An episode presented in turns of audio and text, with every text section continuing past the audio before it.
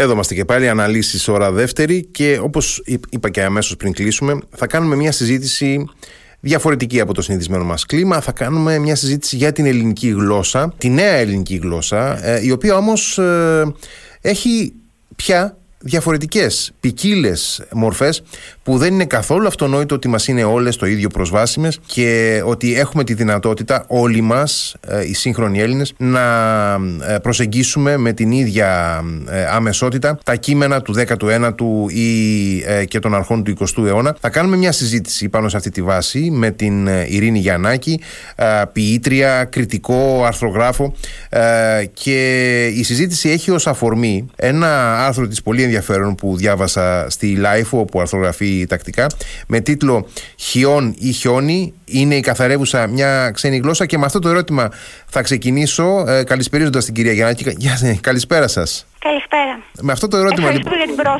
πρόσκληση. Εγώ ευχαριστώ για το χρόνο σας. Και με αυτό το ερώτημα λοιπόν θα ξεκινήσω, εάν είναι η καθαρεύουσα μια ξένη γλώσσα για μας σήμερα. Ναι. Ξένη όχι, δεν θα έλεγα ότι είναι. Είναι σίγουρα όμως αρκετά ανίκια. Είναι σχετικά μακρινή, θα έλεγα. Mm-hmm. Δεν είναι τόσο κατανοητή, σίγουρα όχι όσο η νέα ελληνική. Ενδιαφέρον ότι επιλέγετε τον όρο νέα ελληνική για τη σημερινή, τη δημοτική και την καθομιλουμένη ουσιαστικά, και γιατί υποτίθεται ότι τον καιρό που φτιάχτηκε η καθαρεύουσα ήταν η νέα ελληνική εκείνου του καιρού, ήταν η γλώσσα που υποτίθεται ότι θα έφερνε τους νέους Έλληνες πιο κοντά στην ομιλούμενη, σε αντιδιαστολή με την αρχαΐζουσα. Οπότε αυτό έχει μια δική του σημασία, ένα δικό του ενδιαφέρον, αλλά είναι αντικείμενο μιας άλλης συζήτησης. Δεν είναι τυχαίο ότι προέρχεται από τη λέξη καθαρός, ότι ο σκοπός που φτιάχτηκε η καθαρεύουσα ήταν να προδώσει το αδαμάντιο ραΐ, ώστε να καθαρίσει από τις ξένες επιρροές εκείνον τον καιρό. Έτσι, και είναι εμφανές ότι ακόμα και σε κείμενα επίσημα, θεσμικά, υποτίθεται κυβερνητικά, της δεκαετίας του 1820 και λίγο αργότερα, βλέπουμε πλήθος λέξεων οι οποίες προέρχονται είτε από την ιταλική είτε από την τουρκική γλώσσα, και είναι, έτσι, είναι λίγο εξελινισμένες. Ας πούμε, λέει το Μινιστέριον της Δικαιοσύνης, για παράδειγμα, έτσι. Ναι.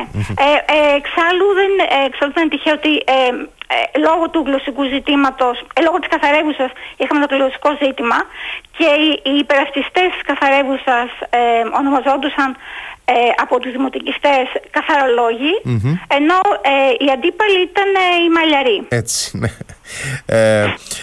Κάνοντας μια παραπομπή στην εμφάνισή τους, υποτίθεται ότι δεν ήταν τόσο περιποιημένοι, και εν πάση περιπτώσει ήταν πιο ατιμέλητοι. Αλλά σήμερα βέβαια έχουμε διανύσει ένα πάρα πολύ μεγάλο δρόμο.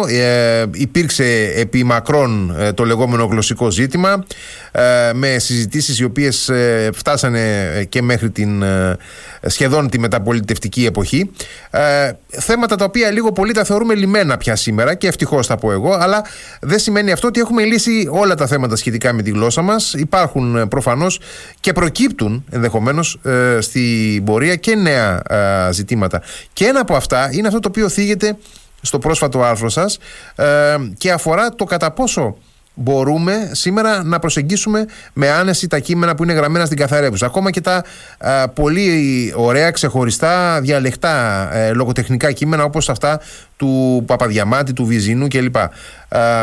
Έχουμε δυσκολία, έτσι. Έχουμε δυσκολία. Δεν έχουμε όλη την ίδια δυσκολία. Το πρόβλημα είναι ότι συχνά παραβλέπουμε ότι υπάρχουν πολλές διαφορετικές κατηγορίες αναγνωστών. Μπορεί εγώ και εσείς μπορεί να μην δυσκολευόμαστε. Υπάρχουν άλλοι όμως που δυσκολεύονται και πάρα πολύ, και νεότερες γενιές, αλλά όχι μόνο. Για πολλοί κόσμο είναι δυσνόητη καθαρεύουσα, όχι τα κείμενα αυτά τα λογοτεχνικά, όχι μόνο για λόγω της γλώσσας, κάτι που θα λυνόταν εύκολα με ένα γλωσσάρι.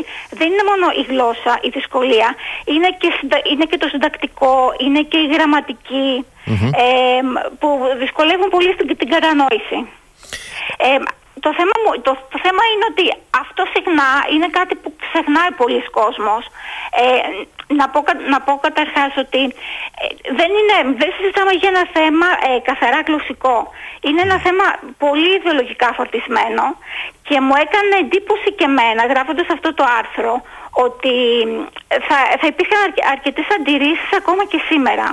Θεωρούσα ότι υπάρχει μια πολεμική γύρω από το θέμα. Mm-hmm. Που κρατάει από παλιά και όποτε έρχεται ξανά στην επικαιρότητα υπάρχουν αντιδράσεις. Mm. Αλλά πίστευα ότι κάπως αυτό θα έχει καταλαγιάσει. Mm. Συνειδητοποιώ ότι δεν έχει καταλαγιάσει. Εξακολουθούν να υπάρχουν κάποιοι που υπερασπίζονται στεναρά ότι δεν πρέπει να υπάρχουν καθόλου αποδόσεις, ότι συχνά συνιστούν και μια ιεροσυλία. Mm. Ότι κατά κάποιο τρόπο βεβηλώνονται τα πρωτότυπα, τα λογοτεχνικά κείμενα. Αλλά εδώ αισθάνομαι πραγματικά ότι κατά κάποιο τρόπο στρουφοκαμιλίζουμε. Mm. Γιατί υπάρχει μια πραγματικότητα. Η πραγματικότητα είναι ότι πολλοί νέοι δυσκολεύονται όχι μόνο με τα έργα του 19ου αιώνα, με τον Ροΐδη, με τον Βιζυηνό, τον Παπαδιαμάντη, δυσκολεύονται και με νεότερα που έχουν έτσι μια πιο περίτεχνη γλώσσα. Ακριβώς εκεί θα πήγαινα τώρα, γιατί ναι. το αναφέρεται χαρακτηριστικά μέσα για την Generation Z. Ναι. Ναι, υπάρχει μεγάλη δυσκολία. Mm. Τι να σας πω, εγώ δεν είμαι εκπαιδευτικός, δεν είμαι γονιός, αλλά έχω φίλους εκπαιδευτικούς που είναι γονείς και μου μεταφέρουν μια μεγάλη δυσκολία των νέων με τη λογοτεχνία, με αυτά τα κείμενα, ακόμα και με, αν όχι μόνο, δεν υπάρχει δυσκολία μόνο στο να διαβάσουν λογοτεχνικά βιβλία, δεν γνωρίζουν φράσεις που μπορεί να προέρχονται από τα αρχαία. Mm. Και είναι τις καθομιλουμένες. Δηλαδή παράδειγμα εκφράσεις όπως παραθυναλός, καταϊωθώτα. Mm-hmm. Εκφράσεις μπορεί να συναντήσει κανείς και στο ίντερνετ, σε μια εφημερίδα. Πάρα πολλοί δεν τις γνωρίζουμε. Mm. Αλλά ακόμα και μεγαλύτερες γενιές. Το πρόβλημα δηλαδή δεν είναι να μην σταθούμε μόνος στους νέους. Mm-hmm. Υπάρχουν και άνθρωποι μεγαλύτερης ηλικίας, οι οποίοι δυσκολεύονται τρομερά. Mm-hmm. Δυσκολεύονται τρομερά. Νομίζω ότι το θέτετε πολύ σωστά, έτσι όπως το λέτε είναι. Και εγώ καταρχάς, εντάξει, είμαι ένας άνθρωπος πια που δεν είμαι νέος ή δεν είμαι τόσο νέος, έτσι. Κοντεύω τα 45.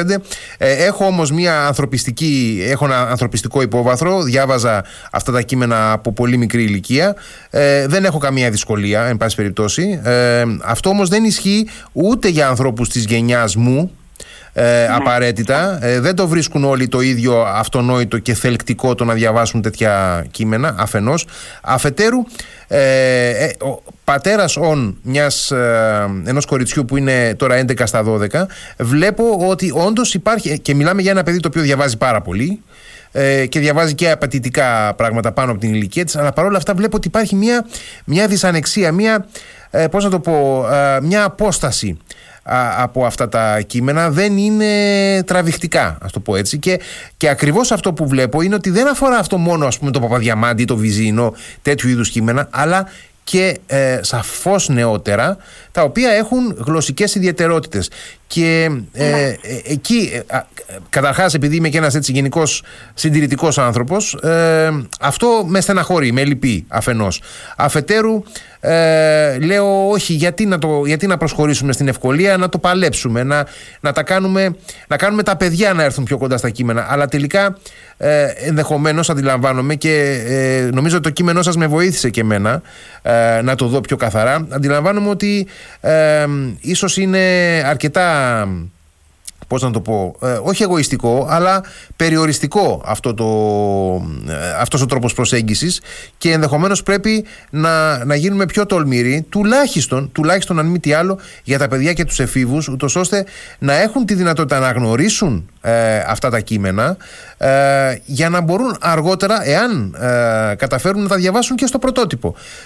Εντάξει, οπωσδήποτε δεν μιλάμε για την απόσταση, της νέας ελληνικής με τα αρχαία κείμενα, που είναι σαφώς πολύ μεγαλύτερη, αλλά όπως και να έχει, πρέπει να μην αποκοπεί ο ομφάλιος λόρος που συνδέει αυτόν τον νέο ελληνικό λόγο του 19ου αιώνα με το σήμερα. Σίγουρα όχι. Αρκετά από αυτά τα κείμενα είναι καταστατικά, είναι σπουδαία και έχει ενδιαφέρον ότι αυτές οι δυσκολίες δεν συναντώνται μόνο σε έργα της καθαρεύουσας. Υπάρχουν και έργα της δημοτικής, ας πούμε οι πρώτοι δημοτικιστές, οι στρατευμένοι, το ταξίδι του Ψυχάρη, ας πούμε. Βέβαια. Δεν μας αφορά σήμερα και πόσο εύκολα διαβάζεται. Ή αργότερα ο Καζαντζάκης, ο οποίος έχει και αυτός πάρα πολλές γλωσσικές ιδιαιτερότητες. Και αυτός είναι ένα γλωσσικό περιβάλλον αρκετά δυσνόητο.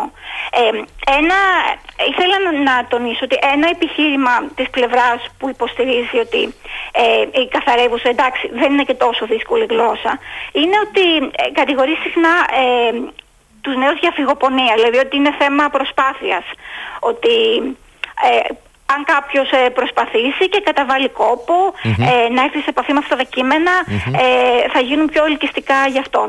Δεν το πιστεύω αυτό. Δεν πιστεύω ότι είναι μόνο θέμα προσπάθειας ή κόπου. Σίγουρα είναι η απόκτηση γλωσσικής καλλιέργειας και παιδείας, είναι μια διαδικασία που εκτείνεται σε χρόνο. Αλλά είναι πολύ παραγωγικό το θέμα. Δηλαδή πραγματικά έχει να κάνει και με δομικά προβλήματα της παιδείας, έχει να κάνει και με το πώς διδάσκεται η λογοτεχνία στα σχολεία. Και η ίδια η γλώσσα. Ναι, και η ίδια η γλώσσα, προφανώς. Η ίδια η γλώσσα. Συμφωνώ πολύ με αυτό το οποίο λέτε και καταρχάς να πω ότι για να διαβάσουμε τη λογοτεχνία δεν πρέπει να καταβάλουμε κόπο. Κόπο πρέπει να καταβάλουμε ενδεχομένως όσοι ασχολούμαστε με κείμενα λόγω επιστημονικής ενασχόλησης ή όσοι εν πάση περιπτώσει θέλουμε να γυμνάσουμε κάποιες γλωσσικές δεξιότητες πέρα από το μέσο όρο, πέρα από το κανονικό. Ο μέσος αναγνώστης, ο μέσος καταναλωτής εντός εισαγωγικών της λογοτεχνίας, της γραμματείας, δεν χρειάζεται και δεν πρέπει να καταβάλει κόπο. Η λογοτεχνία πρέπει να μας δίδεται, όπως και γενικώς η τέχνη, πρέπει να μας δίδεται, πώς να το πω, ανοιχτά και να την αντιλαμβανόμαστε με βάση πάντοτε τις δυνατότητες μας. Όπως βλέπουμε έναν πίνακα και ο καθένας μας θα αισθανθεί και θα σκεφτεί πράγματα σε σχέση με αυτόν ανάλογα με τα πλαίσια που έχει αναπτύξει στο νοητικό του σύμπαν, κάτι αντίστοιχο συμβαίνει και με την ποίηση και με τη λογοτεχνία και με την πεζογραφία, εν πάση περιπτώσει. Άρα θέλω να πω ότι δεν είναι σωστή η λογική ότι πρέπει να μοχθήσουν οι νέοι, τα παιδιά ή οποιοδήποτε δυσκολεύονται για να διαβάσουν τον Παπαδιαμάντη έτσι. Μακάρι να φτάσουν και να καταφέρουν όλοι να τον διαβάσουν στο πρωτότυπο και πραγματικά αυτό είναι το ευκταίο, δεν το συζητάμε, αλλά ναι. Από την άλλη δεν είναι και λογικό νομίζω να απαιτούμε να παραμένει απρόσιτος για όσους δεν έχουν τη δυνατότητα να τον καταλάβουν ή να τον ευχαριστηθούν στο κάτω-κάτω, ακόμα και αν καταλαβαίνουν κάτι δεν έχουν τη δυνατότητα να το ευχαριστηθούν, γιατί έχει και αυτή τη διάσταση η λογοτεχνία, έτσι, της τέρψης. Συμφωνώ απόλυτα μαζί σας. Αναμφίβολα τα κείμενα αυτά, δηλαδή η ομορφιά του πρωτοτύπου είναι κάτι το οποίο δεν χρειάζεται να επιχειρηματολογήσουμε. Σωστά.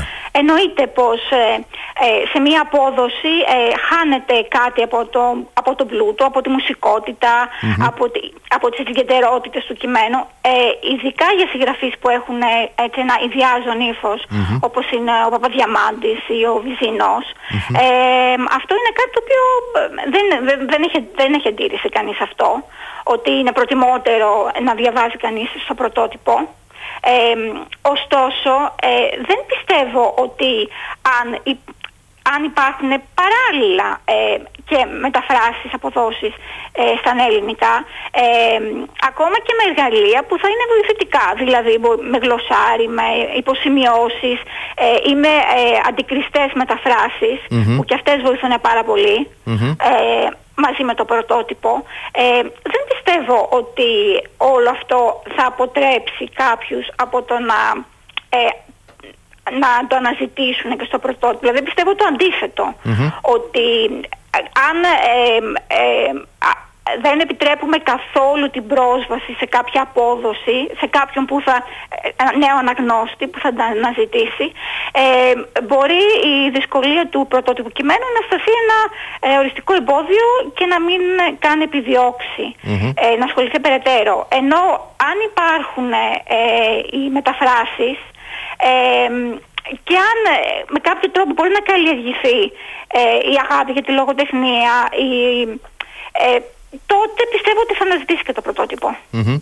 Ναι, και επειδή ζούμε και σε μια εποχή που, εντάξει, δεν είναι τα πράγματα όπως ήταν, για παράδειγμα, πριν από 30 χρόνια ή και περισσότερο, που υπήρχε μια έλλειψη γενικώς σε νεανικό βιβλίο. Τώρα βλέπει κανείς στην αγορά να υπάρχει μεγάλη προσφορά και ενδεχομένως αυτό να αυξάνεται, γιατί το κοινό φαίνεται ότι ανταποκρίνεται. Διεθνώς το κοινό εννοώ, όχι μόνο το ελληνικό. Και αυξάνονται οι τίτλοι για παιδιά, για νέους, εφήβους κλπ. Οπότε, εάν αυξάνεται συνολικά η δεξαμενή άντλησης λογοτεχνίας σε ένα πολύ πιο σύγχρονο ύφος, γιατί θα πρέπει να καταβληθεί ο επιπλέον κόπος, θα έλεγε κάποιος, προκειμένου να γνωρίσει ένας νέος την κλασική νεοελληνική λογοτεχνία. Από την άλλη, καταλαβαίνω και αυτούς οι οποίοι λένε ότι εάν τα δώσουμε όλα πάρα πολύ εύκολα, γιατί και με ποιο τρόπο να επεκταθούν οι γλωσσικοί ορίζοντες κάποιοι προς τα πίσω.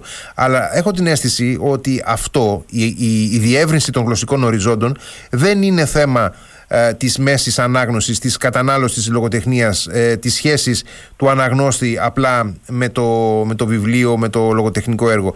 Πρέπει να γίνεται η δουλειά σε επίπεδο βάσης, σε επίπεδο εκπαίδευσης, έτσι δεν είναι? Ναι, συμφωνώ απόλυτα. Κάτι βέβαια που είναι, δεν μπορεί να αλλάξει από τη μία μέρα στην άλλη. Οπωσδήποτε. Είναι κάτι, δηλαδή είναι μια τεράστια συζήτηση τα θέματα που έχει η παιδεία μας ή το πώς διδάσκεται η λογοτεχνία, το οποίο δεν αφορά μόνο στενά την παιδεία ή τη σχέση μας με τη γλώσσα, πιάνει και άλλες πτυχές. Για παράδειγμα, τι θέση ας πούμε έχουν οι βιβλιοθήκες, τις σχολικές βιβλιοθήκες, το πώς καλλιεργείται το διάβασμα γενικώς, όχι μόνο στο σχολείο. Στο άρθρο μου θα είδατε ότι αναφέρομαι σε μια έρευνα που έκανε ο Οργανισμός Συλλογικής Διαχείρισης Έργων του Λόγου, η οποία δημοσιεύτηκε πέρυσι, η οποία... Ναι, έχει κάποια σοκαριστικά αποτελέσματα, αν το σκεφτούμε. Ναι, και εκεί δηλαδή, δεν τα συζητάμε αυτά αρκετά. Ναι, ακριβώς αυτό. Δηλαδή, συζητάμε το αν θα υπάρχουν αποδόσεις ή αν δεν θα υπάρχουν, αλλά αν κοιτάξουμε τη μεγαλύτερη εικόνα, θα δούμε ότι όλα αυτά στην πραγματικότητα αφορούν ελάχιστους Έλληνες. Το επίπεδο αναγνωσιμότητας είναι πολύ χαμηλό. Καταρχάς, είναι τραγικό ότι πάνω από το 1 τρίτο των Ελλήνων δεν διαβάζει κανένα βιβλίο. Ναι, ακριβώς. Έτσι, δηλαδή... Ναι. Και αυτοί που διαβάζουν είναι ένα θέμα το τι διαβάζουν. Ναι. Δηλαδή, οι συστηματικοί αναγνώστες είναι ελάχιστοι. Ναι, είναι περίπου το 30%. Ναι. Δηλαδή που διαβάζουν πάνω από 5, σύμφωνα με την έρευνα, που διαβάζουν πάνω από 5 βιβλία το έτος. Ναι, ακριβώς. Οπότε καταλαβαίνουμε ότι με μια πλειοψηφία η οποία δεν διαβάζει τίποτα ή διαβάζει κατά μέσο όρο ας πούμε 2-3 βιβλία τον χρόνο, άρα δεν διατηρεί μια σταθερή σχέση με το βιβλίο, είναι προφανές ότι το πρόβλημα είναι εκεί και όχι στο εάν θα υπάρχει μια πληθωρικότητα στις εκδοχές με τις οποίες μπορούμε να προσεγγίσουμε την νεοελληνική λογοτεχνία. Ναι, επίσης βρίσκω κάπως ελκυστικό το να περιμένουμε. Ούτως ή άλλως διαβάζουν λίγοι. Και αυτοί που θα επιδιώξουν να διαβάζουν, δεν γίνεται να τους βάζουμε και άλλα εμπόδια. Ή να μην βλέπουμε ότι υπάρχει πρόβλημα, υπάρχει θέμα, το οποίο δεν λύνεται εύκολα. Δεν θα λυθεί αν απλώς δεν υπάρχουν καθόλου αποδόσεις, καθόλου μεταφράσεις. Από μια στιγμή. Και να σημειώσω ακόμα ότι είναι και το τι έρχεται τα επόμενα χρόνια. Δηλαδή αν σκεφτούμε ότι η δική μας γενιά πρόλαβε την αναλογική εποχή. Πρόλαβε μια εποχή που δεν κυριαρχούσαν οι οθόνες πριν το ίντερνετ. Mm-hmm. Οι καινούργιες γενιές δεν το έχουν ζήσει αυτό, έχουν μεγαλώσει με οθόνες. Mm-hmm. Mm-hmm. Και δεν ξέρουμε ακόμα τι έρχεται. Δηλαδή έχουν γίνει και μέσα στα τελευταία 20 ετία τόσες ραγδαίες αλλαγές. Οπότε δεν μπορούμε να μιλάμε με όρους δεκαετίες του 60, ας πούμε. Ναι, έτσι είναι. Καλός ή κακός θα πρέπει και όσοι αρεσκόμαστε να παραμένουμε έτσι λιγάκι σε ένα σύννεφο δικό μας και να μην θέλουμε να αντικρίσουμε την πραγματικότητα, να μπαίνουμε στη διαδικασία αυτή, διότι όσο περισσότερο αποκοπτόμαστε από τις εξελίξεις, τόσο το χειρότερο συνολικά για όλους μας, νομίζω, διότι όπως το λέτε κι εσείς, πλέον οι γενιές που έρχονται έχουν πολύ μεγαλύτερη εξοικείωση, εξάρτηση, θα μπορούσε να πει κάποιος, από την ψηφιακή εμπειρία. Με ό,τι αυτό συνεπάγεται. Δεν σημαίνει βέβαια ότι θα πάψουν να διαβάζουν, αλλά δεν σημαίνει απαραίτητα ότι είναι και αυτονόητο ότι θα επιβιώσουν οι μορφές με τις οποίες είχαμε εμείς σχέση με το βιβλίο και γενικά με το γραπτό λόγο. Πιστεύω ότι αντίθετα θα μπορούσε η τεχνολογία να βοηθήσει και με κάποιο τρόπο τη λογοτεχνία με έναν άλλο δρόμο, όπως είναι τα e-books. Για παράδειγμα, όλη αυτή η συζήτηση, το άρθρο που έγραψα στη Lifeo ξεκίνησε εξαιτίας του ντόρου που έγινε με την ταινία «Η Φόνισσα», την κινηματογραφική μεταφορά από την Εύα Ανάθενα, η οποία έκοψε πάρα πολλά εισιτήρια και ανανέωσε το ενδιαφέρον, το οποίο μου έκανε μεγάλη εντύπωση, διότι πάρα πολλοί αναγνώστες είτε δεν το είχαν διαβάσει, είτε το έψαχναν, το είχαν διαβάσει παλιά, δεν το θυμόντουσαν, αναζήτησαν τη Φόνισσα και αναθερμάνθηκε ένα έτσι ενδιαφέρον και μάλιστα υπήρξαν και διάφορες συζητήσεις γύρω από το πώς ο Παπαδιαμάντης απεικονίζει τη θέση της γυναίκας,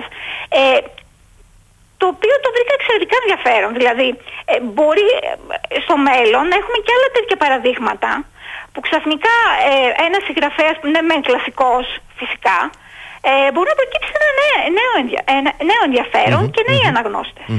Δεν μπορούμε να το αποκλείσουμε αυτό. Έχετε απόλυτο δίκιο και να πω ότι καταρχάς η καλλιτεχνική δημιουργία, η εικαστική δημιουργία, οι παραστατικές τέχνες, όπως είναι ο κινηματογράφος, ακόμα και η τηλεόραση κτλ., είναι καταρχάς πύλες προς τη λογοτεχνία. Μπορούν να αποτελέσουν πύλες προς τη λογοτεχνία. Και δεν μπορούμε, όσο αυξάνεται η απόσταση ανάμεσα στα κλασικά κείμενα και στη σύγχρονη πραγματικότητα, δεν μπορούμε να μένουμε σε παγιωμένες μορφές. Θα κάνουμε ένα πολύ σύντομο διάλειμμα, αν θέλετε, και θα επιστρέψουμε γρήγορα. Radio Me 88,4. Αναλύσεις, φίλες και φίλοι, συζητάμε με την Ειρήνη Γιαννάκη για την ελληνική γλώσσα, τη νέα ελληνική γλώσσα, τις παλιότερες και σύγχρονες μορφές της, τον τρόπο με τον οποίο μπορούμε και σήμερα ανακαινισμένα να την προσεγγίζουμε. Πριν περάσω σε μια-δυο ερωτήσεις για την σχέση της σύγχρονης τεχνολογίας και της τεχνητής νοημοσύνης με τη λογοτεχνία, κυρία Γιαννάκη, γιατί αυτό αφορά το πιο πρόσφατο, το σημερινό σας, αν δεν κάνω λάθος, άρθρο, ήθελα να ρωτήσω πώς βλέπετε εσείς τις δυνατότητες, όχι χωρίς να έχετε την εμπειρία του εκπαιδευτικού, δεν με αφορά αυτό, με αφορά όμως η δική σας ματιά ως ανθρώπου των γραμμάτων απέναντι στους τρόπους με τους οποίους θα μπορούσε μέσα από την εκπαίδευση να ανακαινιστεί η σχέση μας με τη γλώσσα, γιατί μεταξύ μας, να σας πω την αλήθεια, εμένα μου προκαλεί και εντύπωση ότι ενώ συζητάμε πολύ για την εκπαίδευση και για τα προβλήματά της, δεν συζητάμε καθόλου για τη γλωσσική εκπαίδευση. Ναι, αν και δεν είμαι εκπαιδευτικός, πιστεύω ότι η εκπαίδευση γενικά έχει υποφέρει πολύ από πολλές μεταρρυθμίσεις και αλλαγές. Κάθε οι οποίες μάλιστα σε αρκετές περιπτώσεις ήταν και ιδεολογικά φορτισμένες. Δηλαδή η γενιά πριν από μένα έζησε, μεγάλωσε με το πολυτονικό, μετά είχε η κατάργηση του πολυτονικού, το μονοτονικό, που και αυτό είχε ξεσηκώσει τότε πολλές αντιδράσεις. Κάθε κυβέρνηση είχε ένα άλλο πρόγραμμα, και όλα αυτά, δεν ξέρω, θεωρώ ότι υπήρχαν, για παράδειγμα, όταν εγώ πήγαινα σχολείο,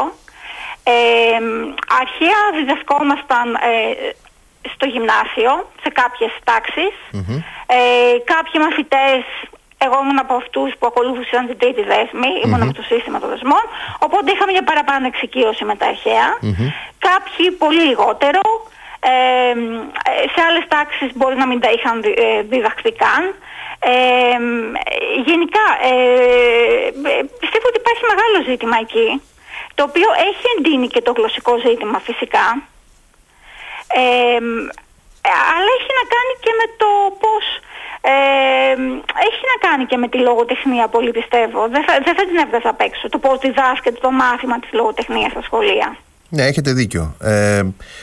Βλέπω κάποια βήματα, να πω την αλήθεια, ότι υπάρχει μια προσπάθεια, ειδικά στη μέση εκπαίδευση, να γεφυρωθεί αυτό το χάσμα που έχουμε διαπιστώσει στο παρελθόν με ξένα εκπαιδευτικά συστήματα, να μην γίνονται δηλαδή, να μην αφορά μόνο συγκεκριμένα αποσπάσματα έργων μέσω κάποιου ανθολογίου ή επαφή των μαθητών, αλλά να διαβάζονται ολόκληρα βιβλία και μετά να υπάρχει κάποια εργασία, συζήτηση πάνω σε αυτά, αλλά δεν ξέρω εάν έχει φτάσει αυτή η τάση στο επίπεδο που χρειάζεται και σε εύρος τάξεων, δηλαδή αν ξεκινάει από το δημοτικό όσο πρέπει, και αν γενικά εφαρμόζεται και παντού. Δεν είμαι καθόλου σίγουρος ως προς αυτό.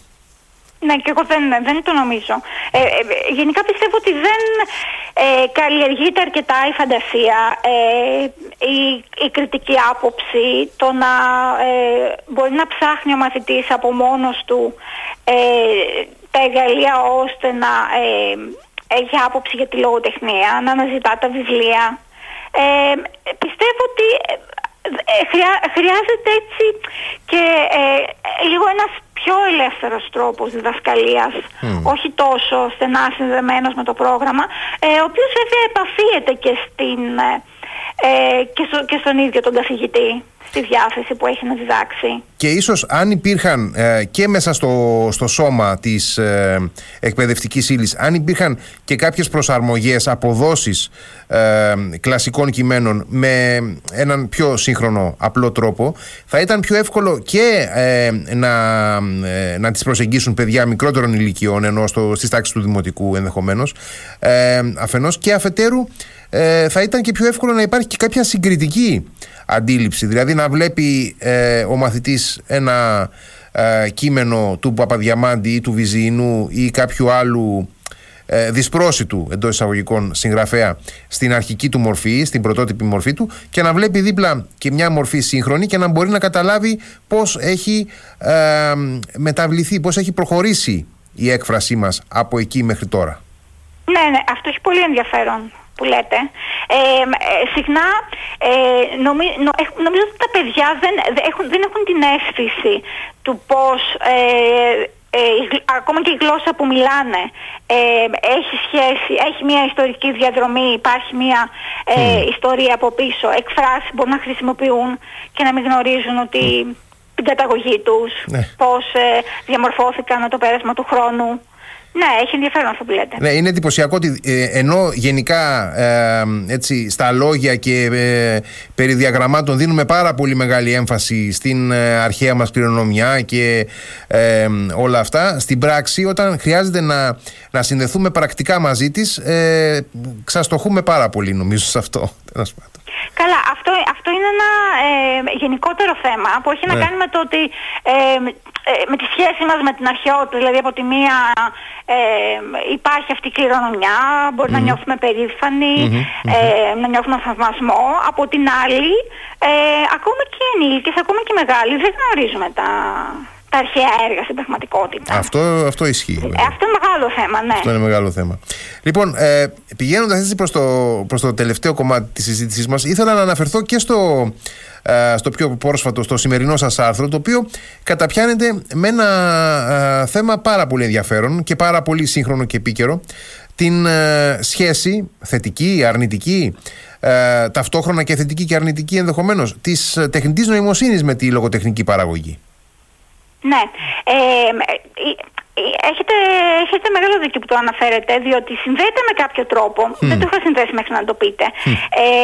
Η τεχνητή νοημοσύνη είναι ένα εργαλείο το οποίο από τότε που δόθηκε στη δημοσιότητα, πέρυσι δηλαδή, που οποιοδήποτε μπορούσε από το ίντερνετ να συνομιλήσει με ένα chatbot, να του μιλήσει και να απαντήσει και σε σύνθετα ερωτήματα, είναι μια επανάσταση αυτό.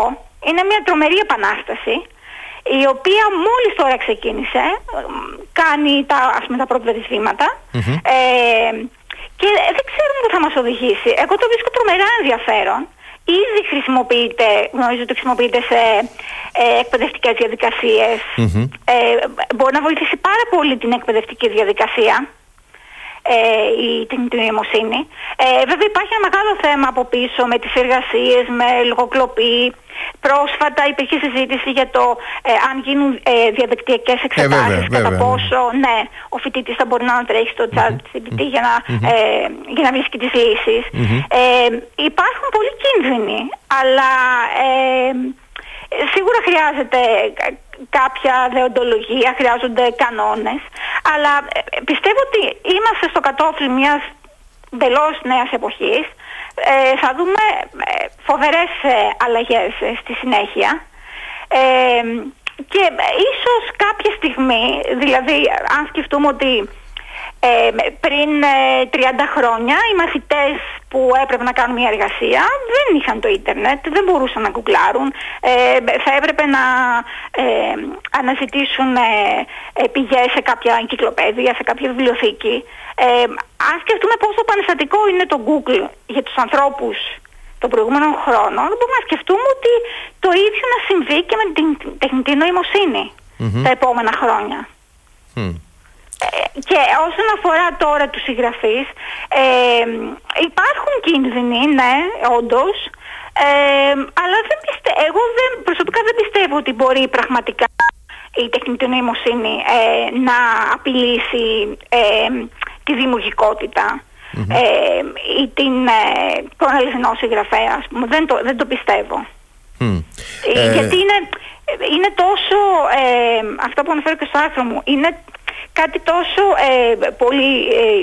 μια πολύ ιδιαίτερη διαδικασία, η έμπνευση, ένα έργο τέχνης, το οποίο δεν ξέρω κατά πόσο ένα μηχάνημα που βασίζεται με όσα δεδομένα, και αν το φορτώσεις, πραγματικά μπορεί να απειλήσει αυτό. Νομίζω ότι και εγώ θα συμφωνήσω μαζί σας ότι προφανώς και πρέπει να υπάρχουν κανόνες, να υπάρχουν ρυθμίσεις, να υπάρχει ένα πλαίσιο που θα ελαχιστοποιεί τις αρνητικές παρενέργειες από τις εφαρμογές της τεχνητής νοημοσύνης, αλλά έχω την αίσθηση ότι δεν πρέπει να προχωρήσουμε αντιμετωπίζοντας αυτό το φαινόμενο και τις εφαρμογές του φοβικά. Άλλωστε έχω την αίσθηση ότι γενικά ποτέ η φοβικότητα δεν έχει αποδώσει έναντι της εξέλιξης. Ναι, έχετε δίκιο. Και δεν μπορείς να τη σταματήσεις κιόλας. Προφανώς. Κυρία Γιαννάκη, ευχαριστώ πάρα πολύ για τη συζήτηση που είχαμε. Και εγώ σας ευχαριστώ πολύ. Να είστε καλά, καλό βράδυ. Καλό βράδυ.